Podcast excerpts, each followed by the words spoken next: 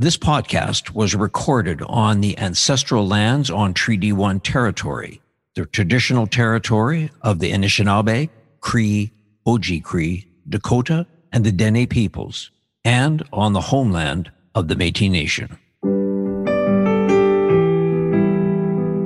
This is Humans on Rights, a podcast advocating for the education of human rights. Here's your host, Stuart Murray. Tuesday, June 7th is World Food Safety Day. Well, we can talk about food safety, uh, which is the need for people to have food that is free of contamination. That's the definition according to the World Food Security Council. And food security is the need for people to have access to food. We're going to talk a little bit about both.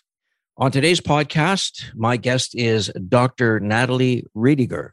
She's an assistant professor of food and human nutritional sciences in the Faculty of Agricultural and Food Sciences. And she is driving discovery and understanding how to effectively address nutrition related health inequities amongst oppressed populations as one area of her work.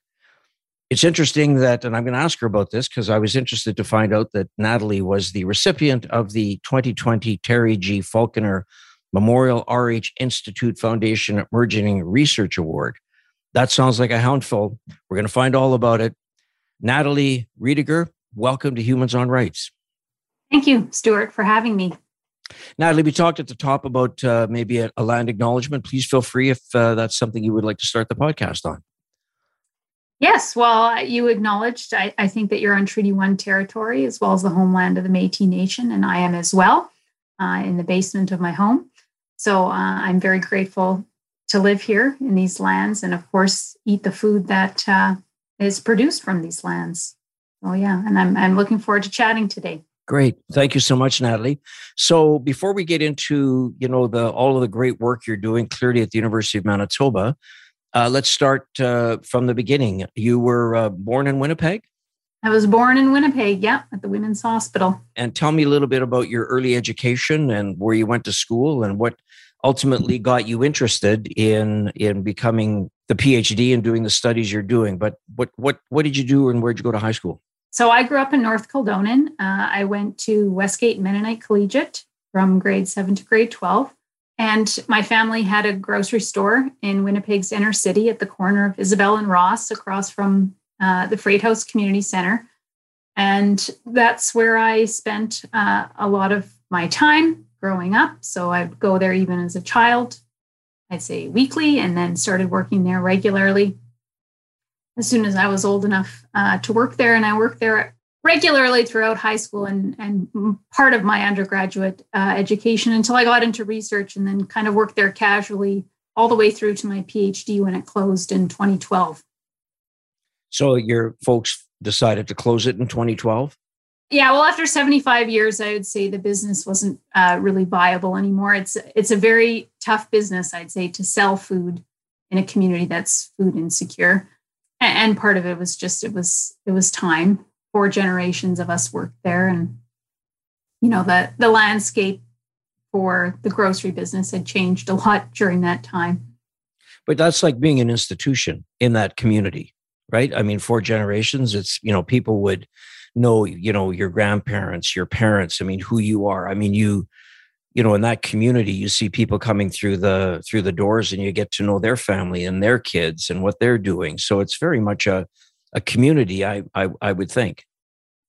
Oh yeah, definitely. I'd say a lot of my, you know, a lot of my work now is still community based and and and a lot of that was inspired through that work because our business survived for a long time because of those relationships with community organizations, the schools. Uh, we delivered to a lot of the school lunch and breakfast programs in the area. And certainly, you know, I didn't work there regularly near to the end as much as my, you know, my dad and my uncle, uh, who had a lot of relationships in the community and, you know, I think still attend funerals of, of people they met through that work. And, and, and I still see people you know, that I remember from working there. And, and I still have friends who I keep in contact with. And so, yeah, it was, a, it was a very big part of our lives.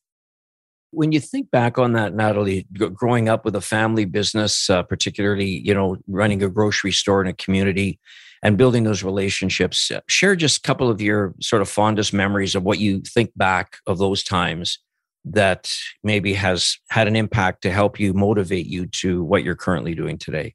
I'd say, in terms of fondest memories, it's obviously the relationships, and not that many people, I don't think, get the chance to work with their family.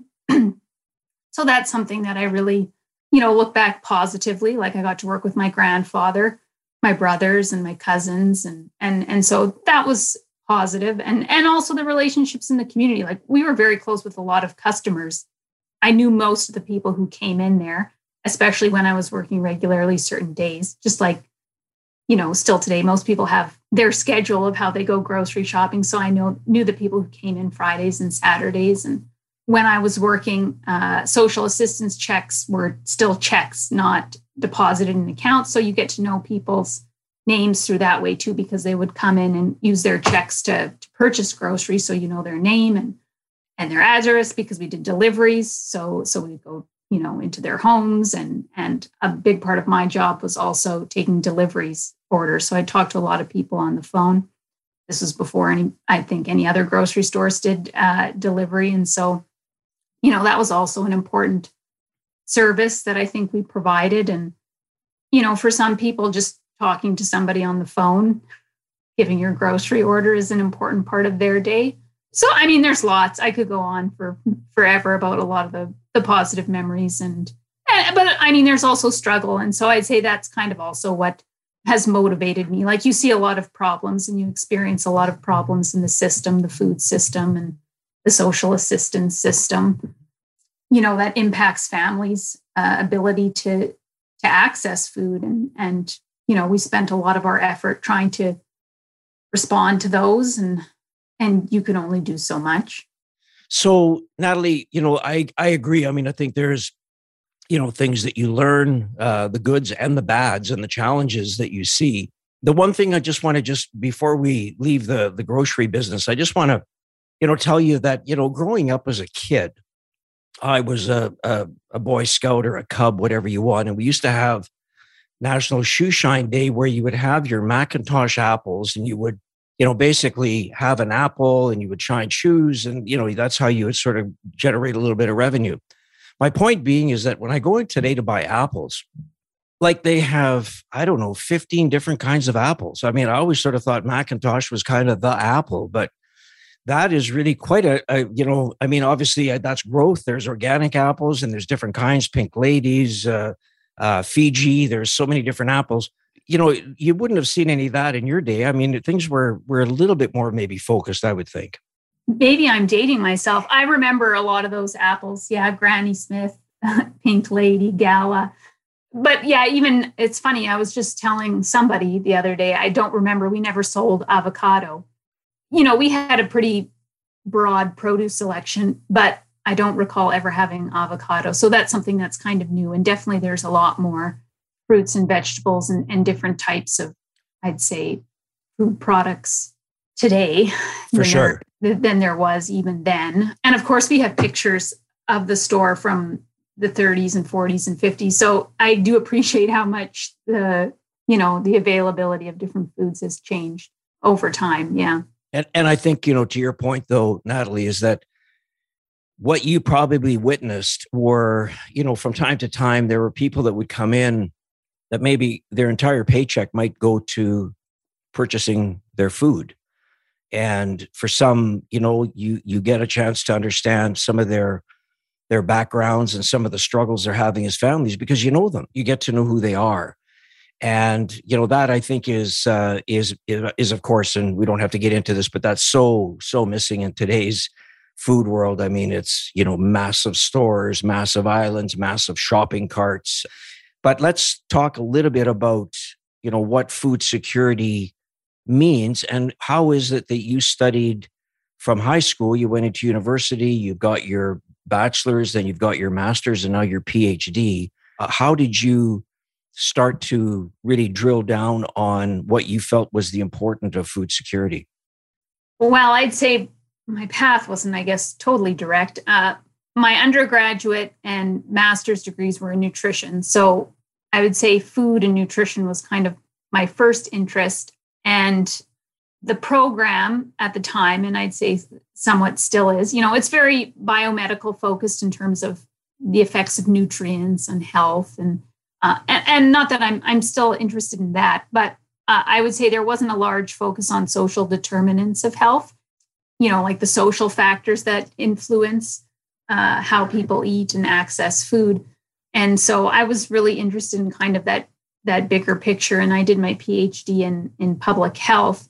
So that kind of gave me more of a a bigger picture kind of training. And my PhD research was more focused on diabetes epidemiology, which is very much related, uh, I would say, to food food security. So then I came back once I finished my PhD and, and eventually got a faculty position. You know, you once you're at, at the university in a faculty position, you have a lot of leeway, I would say, to kind of research what interests you. And so then I was kind of a bit like a kid in a playground, and now I can do what I want.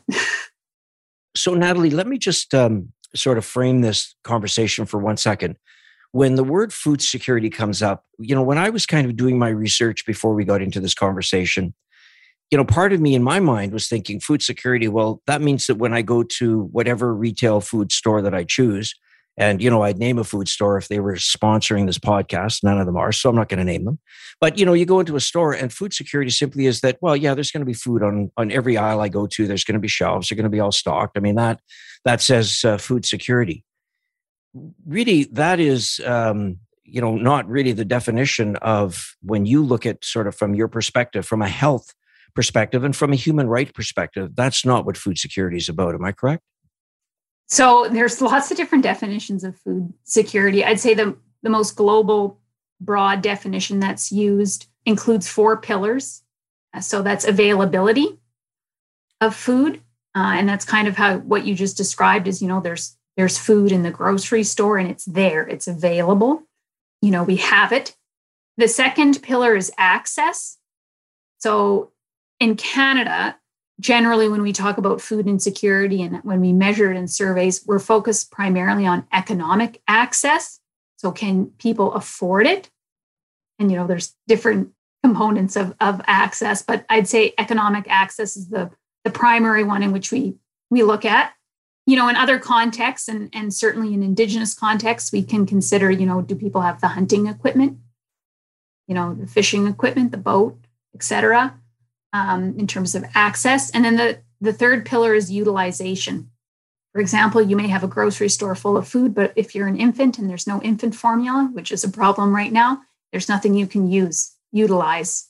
And utilization can also take many forms. Perhaps you have food, but you don't have a stove to cook it, uh, right? You can't eat raw uh, pasta. And then the fourth pillar, which is really crosscuts availability, access, and utilization, is stability. So you can think of stability in terms of availability relating to climate change. You know, we just had a drought, severe drought here last summer, and so that impacts our stability. Uh, of course, Canada has, you know, we're pretty stable in terms of our food supply, but things like, you know, the war in Ukraine is obviously going to have a major destabilizing aspect on uh, the supply of food, global supply. And then access, you know, I think of income cycles. You know, somebody might be able to get food when they get their social assistance check, but then by the end of the month, no longer have uh, access to food. So those are kind of how we we generally conceptualize food security. That's my long-winded answer. Listen, it's it's fantastic. Thank you so much. I mean, those four pillars: availability, access, utilization, and stability. I mean, there's so much to unpack in each one of those. And we'll come back to that, Natalie. But just maybe let's flip this around and talk about you know food insecurity. What impact does that have on the population?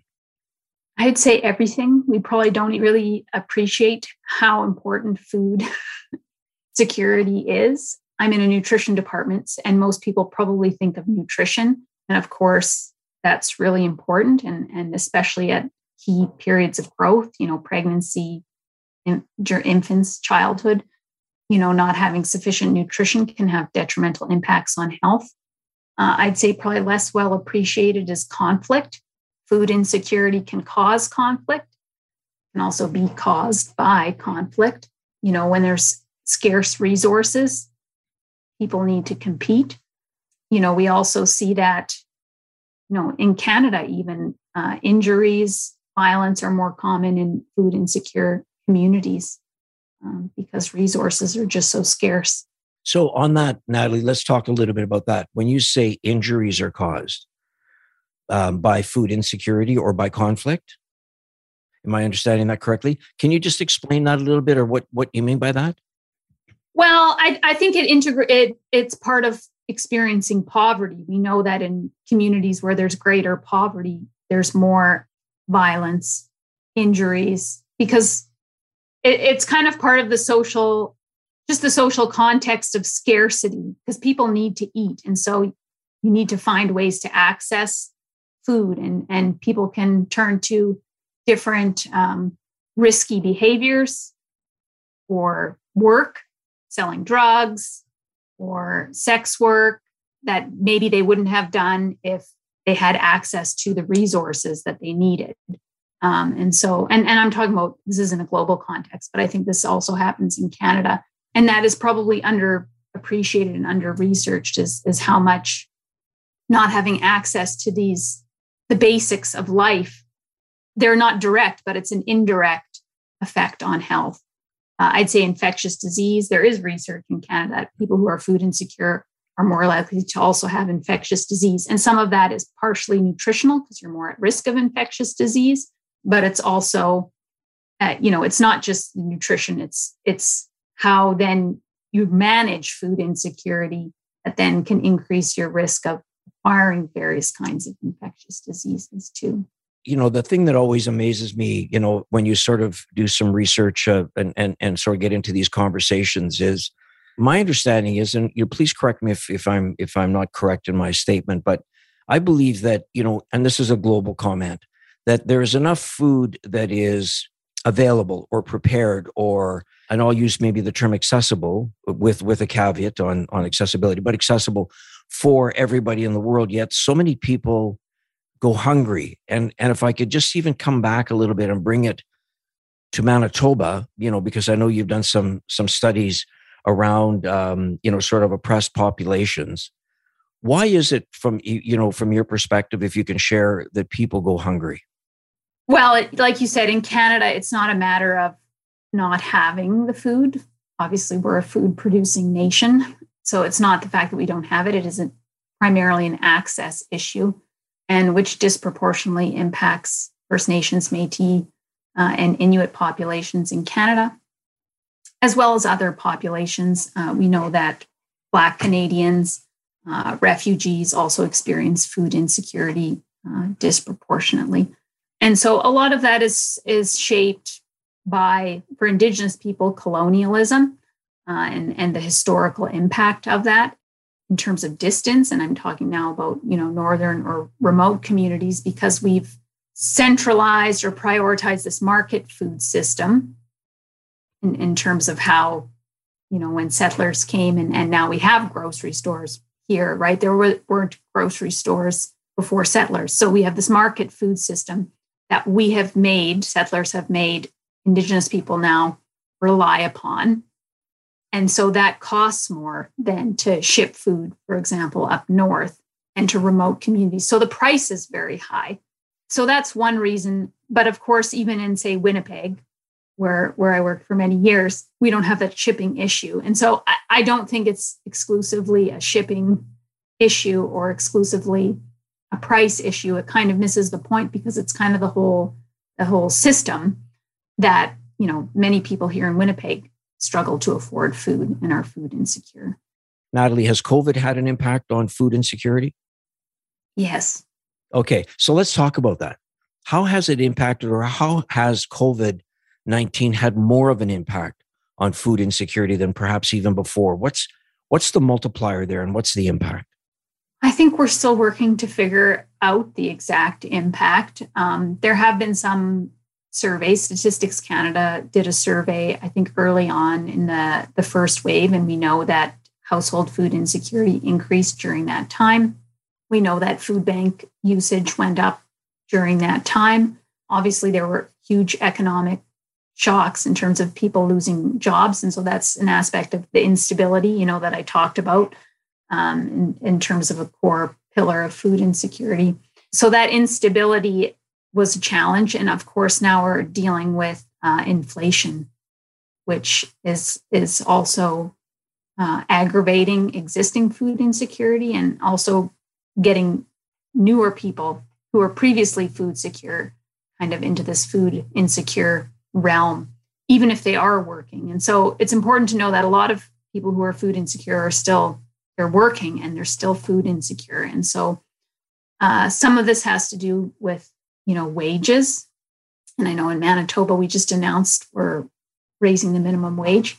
So there's lots to it. And I mean, globally now there's uh, a war in the Ukraine, which is a major major food producer.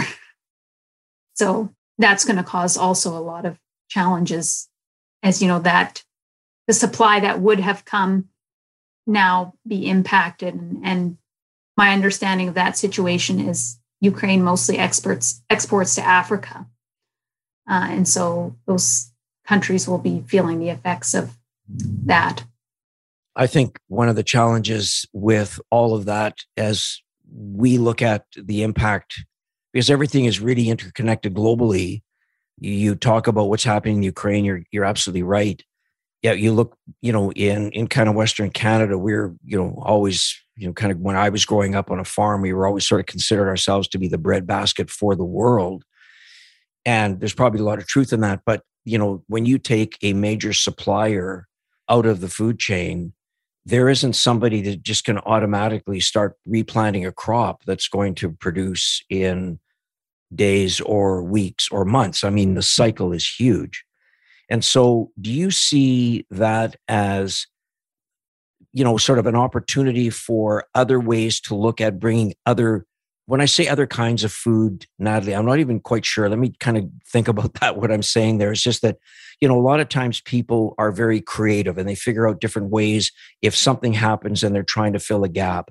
Is there other elements of nutrition maybe is better way to look at. Is there other elements of nutrition that might come into back stop where some of those foods that people were looking for that are not available anymore, just to ensure that there's still nutrition in their diet?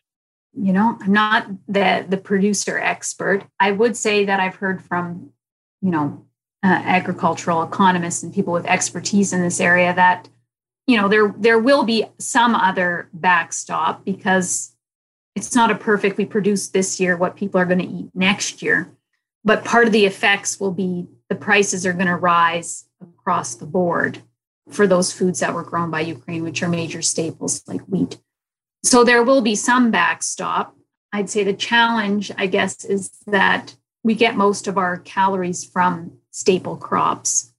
And that's more the case for food insecure populations where the majority of the calories come from staple crops.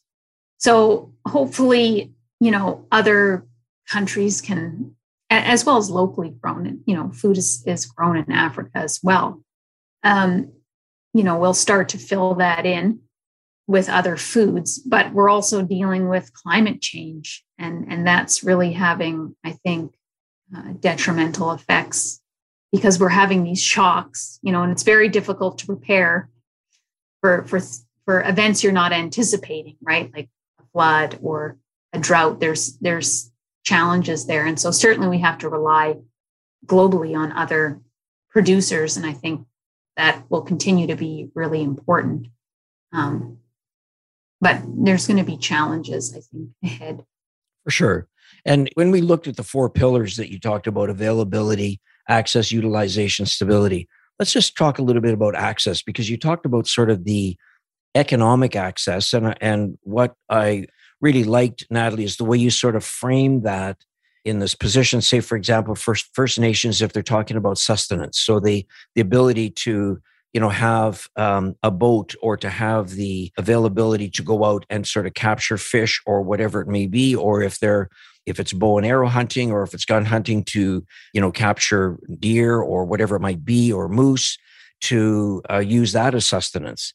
You know that that economic access is really interesting talk about you know from your perspective where you see some of the challenges around that access Well, I'd say a lot of it is primarily economic again because it it costs to get a gun, it costs to get a, a boat or you know a snowmobile or, what have you that you need to go out and, and hunt. So the government of Canada has made a program now because there was criticism initially for um, programs that were uh, primarily uh, focused on market foods because we should be supporting Indigenous communities to access food how they want to access food. So there are, I think, more programs to support that. That's not my area for research specifically, so I'm not sure how effective um, those programs have been. But of course, even if you would then have the equipment now, if there's lots of uh, and and we are seeing this in the north, I know, you know, dwindling animal populations. That that's also uh, becomes a challenge, right? If the animals aren't there, if the fish aren't there, you know if there's hydro development and and now you have to learn where where the fish are now um, because um, environments are changing and they're changing quickly. So that goes back to availability. They're really all they're really all uh, interrelated. And so i think anytime having economic access, financial means. Anytime one of those pillars is impacted, those who have the most resources will will be able to uh, deal better with these kind of shocks, right? Every, everything is interconnected. You can't just sort of take a pillar out and sort of say, okay, we can work on three pillars. There's four pillars there. You know, the availability availability, I should say, and access, as you as you talk about, is is tied in. You, you touched on something that uh, you know. Here we are in in uh, 20- 22 and um, it's making news headlines around is the the lack of infant formula. And you look at utilization as one of those areas. What's your sense of what's happened why we're out of or maybe you're not aware which is fair enough the shortage of infant formula? Have you got a comment on that? You know i'm not that familiar with the situation other than that i know it is a, a problem. My understanding i think is it's one one producer abbott is not producing something happened in one of their plants sorry i haven't been re- keeping up with who's there yeah, no, I just it happens to you know it's just kind of in the news. I just didn't know if it was something that had crossed your desk or something you wanted to wanted to share on that. But what you know, so maybe let's just back it up a little bit, Natalie, and talk from a utilization standpoint. Is there anything in your research when you look at one of those pillars that you can share uh, the importance of what utilization means? Well, I, I recently did a project looking at dietary gluten avoidance because 2% of Canadians avoid gluten. 1% of whom most likely have celiac disease, uh, who, who can't eat things like wheat, which is a staple in our, our diet. And so for individuals who have celiac disease and live in societies where the state, they can't eat the staple, utilize the staple, you know, there's there's different challenges there. And thinking about a non-nutritional impact is we know that people who avoid gluten are less likely to go to restaurants uh, because they can't eat eat the food there. And so and and that impact is less i'd say nutritional as more social but that also impacts health. You know as we've all experienced in these last two years when you can't go socialize go to somebody's house and eat or go to a restaurant and eat you know it impacts our quality of life. And and we see that with people who have celiac disease as well you know that also impacts people with food allergies. And so when you kind of add those two together it's not a, a, negligible part of the population you know that's that's probably upwards of almost 10% who probably more so that have different i'd say food intolerances that that struggle. Yeah you know i just as a uh, sharing a personal note for sec natalie we we're very blessed and we have the opportunity to travel um, with some friends through europe and one of them uh, happens to be celiac and it's interesting that when before we order she always has a bit of a translation, depending on what country we're in with their language, to present to let them know that she is celiac. And I would say that I am really impressed with European restaurants. And I'm talking about, you know, by the side of the road or, you know, a one or two star, you know, better in, in an urban setting restaurant they seem to be very, very in tune to issues around celiac and gluten. And it's not like you have to explain it to them. They kind of get it. And we've never, ever had an issue. But I, I want to just sort of talk about the the gluten piece for a second because I do think, and I want to reference one of your your articles where people look at not taking gluten because they feel it will help with their diet. Maybe comment on that. Um, sure. So uh, I don't know if this myth, maybe it still persists to the same extent, but for sure, you know, a number of years ago, I would say it was more of a fad to avoid gluten. I don't think, and from our research, it's not like it's a huge fad or that there's a lot of people who are avoiding it completely or excluding it completely for bad reasons or for weight loss reasons, but there are some. Um, and and certainly that has kind of gone around social media. There's no evidence to suggest that anybody who doesn't have, you know, celiac disease or not. There's also non-celiac gluten sensitivity. So I, I hate to make a blanket statement because people should talk to their physician. Um, there might be other reasons why some individuals don't tolerate gluten. Um, you know, some people experience relief from symptoms from irritable bowel syndrome as well. But for the most part, it's not avoiding gluten is, is not a, a recommended weight loss uh, regime. There's no evidence to suggest that that that does anything uh, that leads to weight loss, and so that's a myth. Interesting. Yeah. And I hope to dispel that. There's no, you know, I eat gluten for people who don't have any, you know, bowel troubles or there's no ill health effects from consuming gluten. Yeah, no, interesting because I do think you, as you say, Natalie, it, it, becomes a fad. People sort of jump on it. Somebody writes a book on it. The next thing you know, you know, there's a podcast about it, and people are, you know, getting their information from from somewhere, whether it's accurate or not. They they what they want to believe. People are always looking for that instant opportunity to lose weight, you know, which uh, I just don't know that that's out there. So um, let me just jump on for a second. The fourth pillar we talked about stability give us some background on why that's important when you talk about food security. I think stability matters. I, I, don't maybe I shouldn't say the most, but I'm very interested in stability. I'm interested in doing more, more research around stability because I, I think it's probably underappreciated in terms of nutritionally, but also stress of, of having shocks. You know, for people who are on social assistance, say in Canada, have these regular, I'll call them monthly monthly instability where you know you get monthly or maybe you get Canada Child Benefit and then you you know you have influxes of funds to access food but then there's inevitable shortages every month. And and you know that's something that I definitely observed working in a grocery store that people have regular shortages or periods of instability uh, and I think that that has impacts nutritionally when you're eating perhaps a lot during certain periods in the month and less at another period.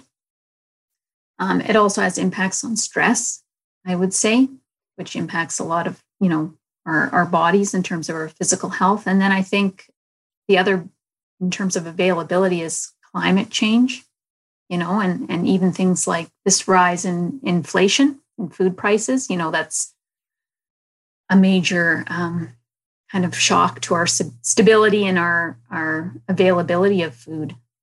Sometimes there are i mean there's been lots of shortages i'd say over the last couple of years. You couldn't get cornflakes for a while and then there's you know then there was the aluminum shortage and so there's different things you know and those are fairly minor because we still have other other foods um, and now there's formula which is of course much more dire because you know there's a population that that's exclu- their exclusive food or a much bigger part of their diet than say cornflakes you know and i've noticed different times there's certain produce that's not available. Uh, so so i'd say that that type of instability also i'd say it's it's more indirect in terms of just our experience of the food system like okay i'm sure a lot of people are already feeling and i'm sure in the us with the formula it's kind of an ongoing stress of will there be another period of instability? You know, what's going to go up next? And then that's kind of why we also had that panic buying earlier in the pandemic. It's like, oh my goodness, am I not going to have food next week? So now I got to stock up, which of course then has uh, other effects on other people. Okay, now that person's panicking. I should buy more.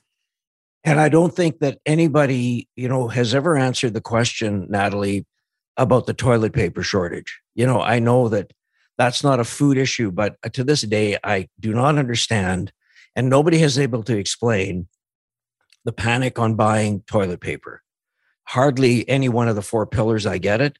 But, you know, talk, you know, it's just one of those panic things that sets in and everybody sort of just pivots to it and away they go. Any comment on that?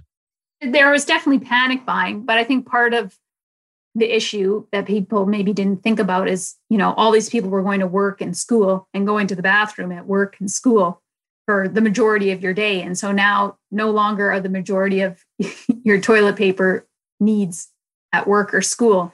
They're now at home. But we didn't, I didn't steal the university's toilet paper.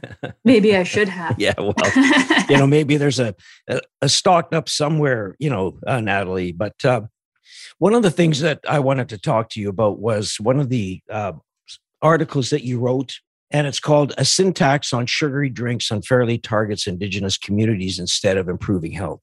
What got you motivated to to write that and and how can how can we improve that situation? Oh that's a good question. Um, so i wrote that article with myra Tait who's at athabasca university and, and she's a expert in tax law first nations tax law so that's one of a, a, few articles now I've written on sugar sweetened beverage taxes. And, and that's a very big topic. It might seem small, but because uh, I've been researching it now for a few years, you know, that article was specifically written thinking about First Nations in mind. And I'll leave the tax part aside because that's not my specific expertise. That's Myra's expertise. You know, the, the focus of sugar sweetened beverages to me has been somewhat taken out of it's been looked at from an ahistorical apolitical lens not really thinking about why you know people drink sugar sweetened beverages or why they're disproportionately consumed by indigenous people um, and and including first nations. It didn't occur in a vacuum. And so i i think a lot part of my research is really to to get people to think i think more deeply about why people consume sugar sweetened beverages, how that happened, and kind of the, you know, the historical context that has gotten us here. And to also think about health more broadly, you know, because it's proposed to tax, I'll just say pop, to improve people's health outcomes. Again, not thinking about all the, the broader aspects that influence um, people's lives and, and why they might consume pop because it, we know that people who consume pop are disproportionately lower income and food insecure. And so we're proposing to raise the price of a food that's consumed by people who are food insecure. And so there's, to me, there's a tension there. And so proponents of the policy think, well, that's who will then drink less of it. And that may be the case. There will be people who will consume less because the price is being raised, but there will also be people who will continue to consume it because the price of the other foods hasn't changed and people still need to eat. And the reasons people drink it has have not been addressed.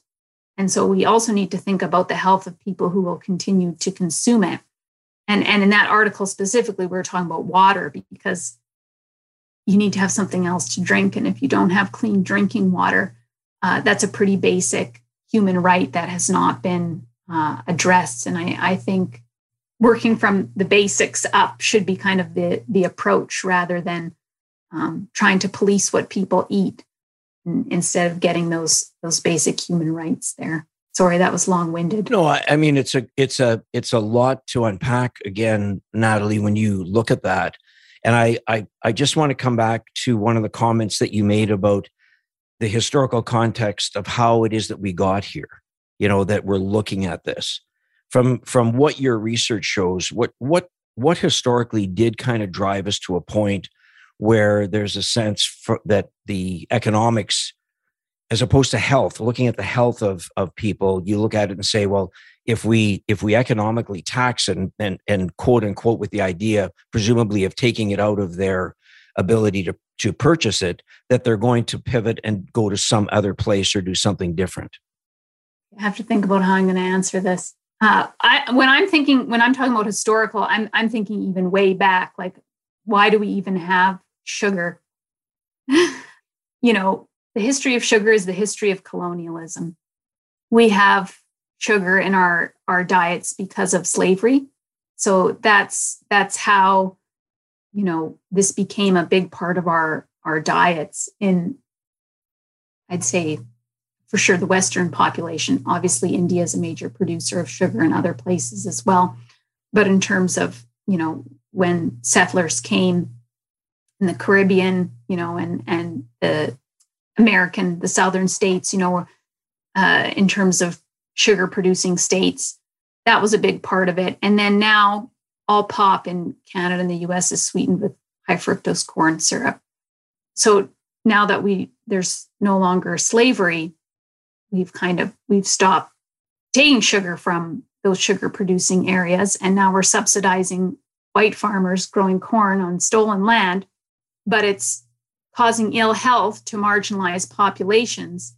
And they're profiting off of the selling corn even though indigenous people domesticated corn first you know in in north america. And so and now we're proposing to profit the government to profit off of oppressed populations consuming it. It's not random that they're consuming it disproportionately because we've made it cheaper compared to other products. And also everybody consumed pop before. And and and you know food patterns often follow this pattern like higher income higher class populations will consume something first and then later it you know lower income or lower class populations will then consume it. And we didn't punish ourselves for consuming it. And and the reason it causes ill health is is complicated by you know poverty um, and food insecurity. If you look at that lens natalie would you have a suggestion to how we could sort of move away from the taxation piece on things like um, sugary drinks to looking at the health element of it. I again I, I ask it not that it's a simple uh, answer for a very difficult question but i just wondered in your research or just even you as a person who's you know family ran grocery stores you you lived it you know what what might you sort of see as a way to try to move away from the sugary drinks into more of a health um, conscious environment? Um, i think there's a lot of different things we can do. You know in the research we've heard from people that having lower sugar in drinks it doesn't need to be as high as it is. Um, you know that's one option. Obviously addressing food insecurity you know that's a a, a big challenge. We know that, for example, there's been recent research on the Canada Child Benefit that was implemented now five years ago. So, families who receive the Canada Child Benefit who are lower income, particularly renters, utilize most of that benefit to purchase food. I'd say, I think it was almost 40% of that benefit. And so and we know that old age security is also associated with reduced food insecurity. So we know that providing, and those can be considered kind of some form of basic income because they're both progressive policies, uh, help to address food insecurity. And so I think from the spending perspective, you know, making sure that people have the means to purchase food is important. I realize because I'm studying tax that that money doesn't come from nowhere. So, you know, I, I do believe we need to look at our taxation system in terms of, you know, is it progressive enough? You know, are we taxing the, the most wealthy? Are, are they contributing their fair share? You know, these are big societal questions about, and I'm going to come back to the land. And I think Indigenous people often come back to the land. This is the source of, you know, most of Canada's economic success is natural resources. And that's where the bulk of our tax uh, revenue is coming from. And so, how are we going to reconcile that as a society? I, I think very much has to do with our taxation system. You know, that's not a very big conversation that hasn't happened, but I, I think about that a lot because it's kind of hard not to go there. Um, so, what's fair I think is is that something that as a society we need to, you know, tackle.